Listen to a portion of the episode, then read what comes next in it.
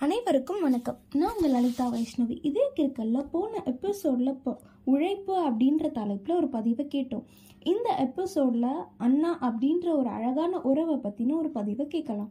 அண்ணா அப்பாவின் பாதியாய் தோழனின் மீதியாய் என் காவலனாய் என்றும் என் அரணாய் இருப்பவனே.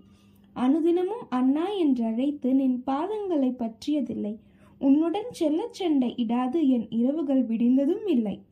நீ தொடா இமயத்தை நான் காண என் ஏனியானாய் இமைகள் போல் என்னை காத்து துயர் நீங்கி துயில் கொள்ள ஏதுவானாய். நீ விட்டுச் சென்ற குடிலின் அடுத்த விருந்தாளி நான். நீ விளையாடி உடைத்த பொம்மைகளின் புன்னகை வாசியானேன்.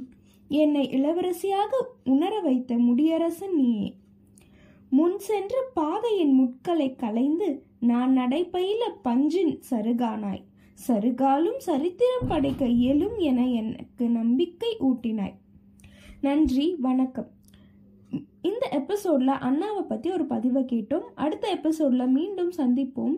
நான் உங்கள் லலிதா வைஷ்ணவி. உங்களோட கமெண்ட்ஸை என்னோட ஃபேஸ்புக் பிளாக் பேஜ் இதே கிற்கல்ல ஷேர் பண்ணுங்க. நன்றி வணக்கம்.